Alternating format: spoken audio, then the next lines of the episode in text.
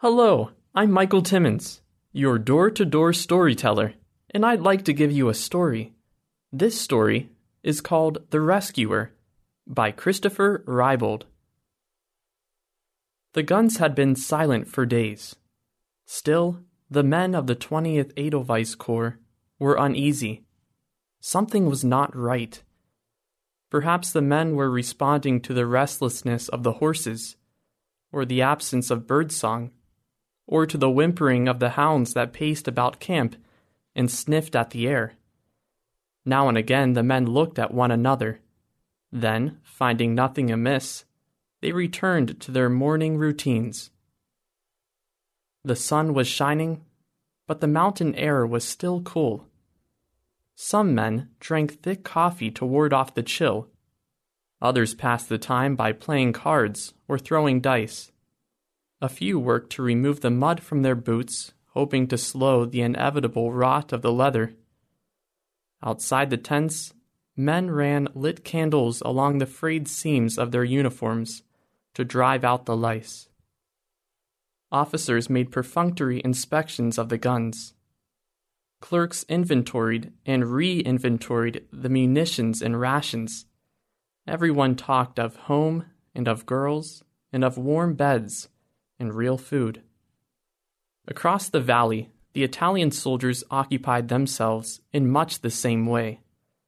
Moving men, horses, and guns into position here in the South Tyrol had proved extraordinarily difficult, and now that both armies had fortified their positions, neither the Austrians nor the Italians could dislodge the other.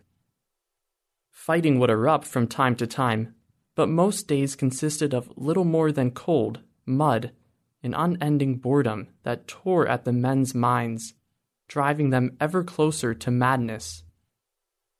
Here in the southern Alps, when battles were fought, they were fought artillery to artillery.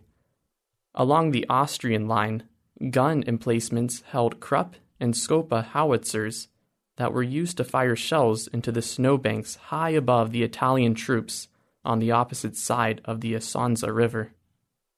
The resulting avalanches would bury Italian soldiers a hundred at a time. During the spring thaw, the forward spotters made a game of counting the arms and legs that they could see poking out of the mud as they monitored enemy positions through their field glasses. Again, something made the men uneasy. Some primal instinct raised goose flesh on their arms. Their hearts raced, their throats constricted. A wounded soldier sat near the river. He was a young gunner who had been hurt during the last round of fighting. He had been given light duty during his time of convalescence, and he was now drawing water for the horses. He liked the horses, and tending to them helped to lift his spirits. This morning, however, the horses whinnied, pawed, and stomped. Their muscles were tight. Their eyes darted around. Their ears swiveled. Two or three times, one or another of the horses started to rear or buck. The behavior of the horses fed the young gunner's own growing sense of foreboding, and he found himself fighting against a rising fear, the source of which he could not identify. The gunner looked around and found it ironic that he had come to hate such a beautiful place. With its ever snow capped mountains and icy blue rivers, the Trenta Valley should have been a place of inspiration and renewal. At another time, the ridge running high above the tree line would have made for ideal hiking and soul cleansing solitude. At present, however, the realities of war blinded the gunner to the beauty around him. All he could see were the weapons, the unburied bones, and the traumatized men.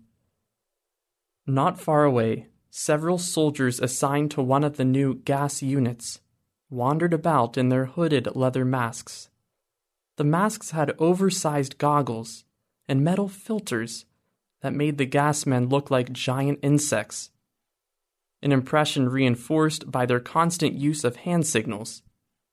The gunner could hear the gas men laboring to breathe through their masks, and when they did speak, their voices came out raspy and hollow. Suddenly, there came a distant sound, a sound just at the edge of the young soldier's hearing. Then he felt a slight vibration rising up through his feet. The earth was trying to give warning, but the warning was still too faint.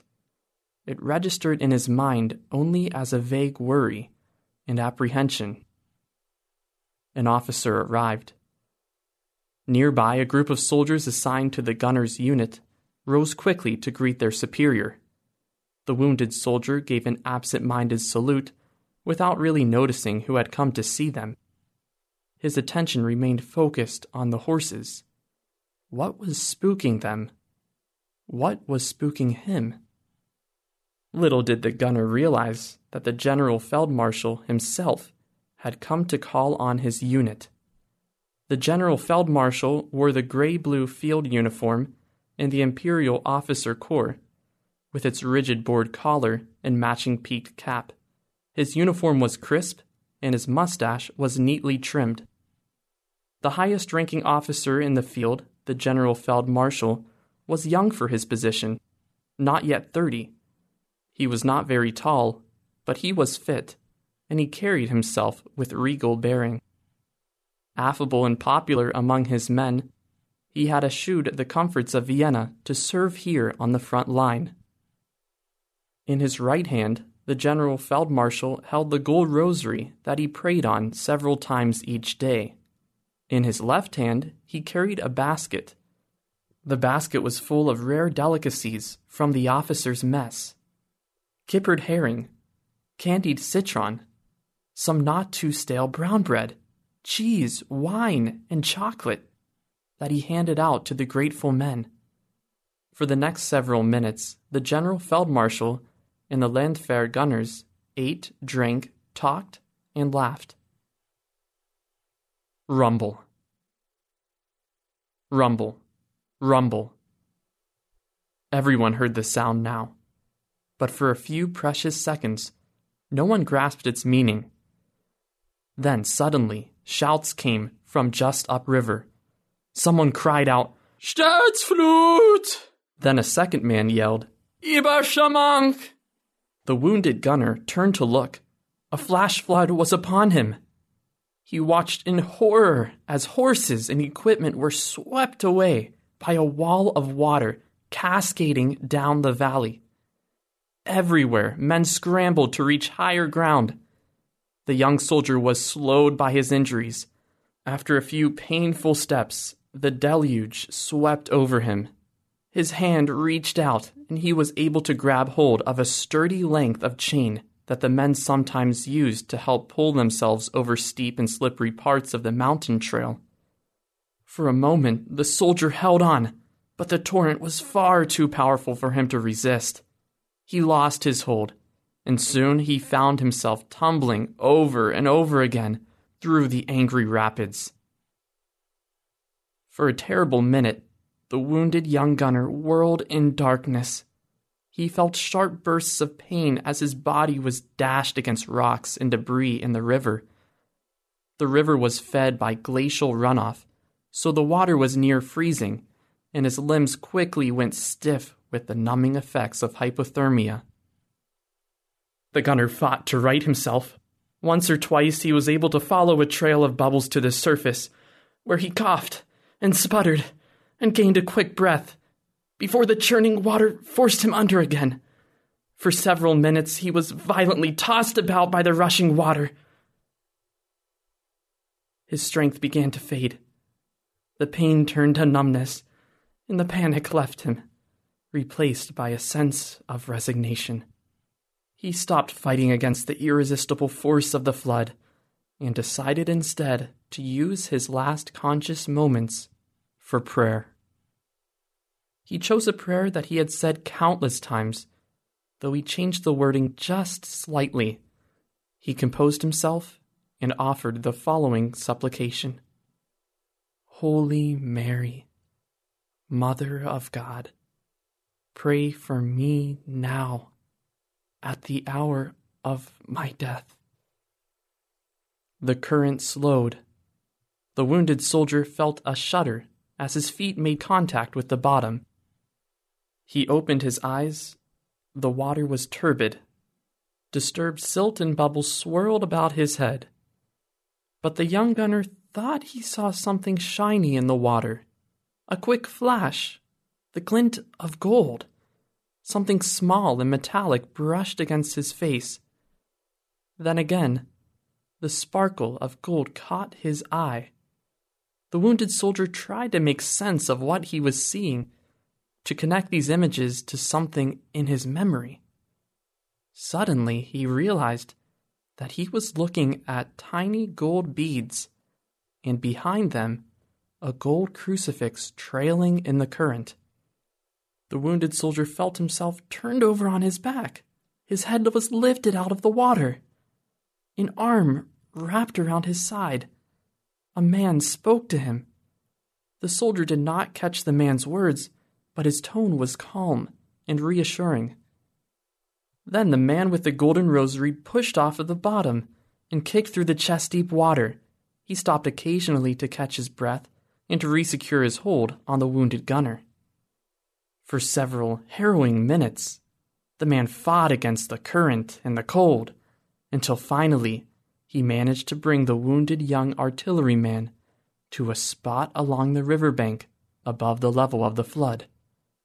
There, several men pulled the gunner and his rescuer out of the frigid water onto dry land. The gunner coughed up muddy river water as feeling slowly returned to his hands and feet. His mind began to clear, and he realized that men from his unit were replacing his wet clothing with dry blankets, building a fire, and preparing hot coffee for him to share with the mysterious Good Samaritan. The wall of water moved rapidly down the river. An hour later, the men of the 20th Edelweiss Corps were upriver from the flood. The river was still out of its banks and the current remained strong, but the immediate danger had passed. The young artilleryman sat close to the fire. His breathing had returned to normal, and he was beginning to feel like himself again. As he finished the last of his coffee, a man stepped forward. The gunner looked up to see the man who had saved him. It was the General Feldmarschall himself, Karl von Habsburg Lorraine. The wounded gunner found himself at a loss for words when he realized that his rescuer was none other than the heir presumptive to the Austrian throne. General Feldmarschall Karl von Habsburg Lorraine smiled and sat down next to the wounded man. Then he took out his gold rosary and held it up for the soldier to see.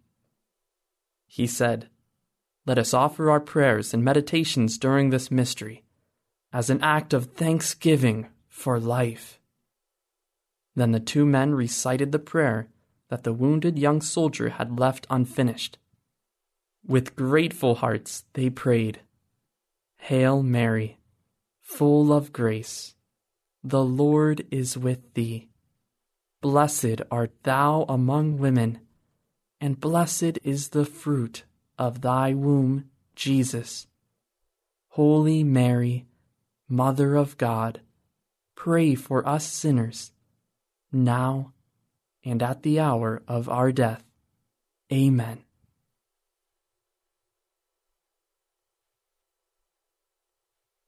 You just listened to The Rescuer by Christopher Reibold read to you by your door to door storyteller, Michael Timmons. Thank you for listening.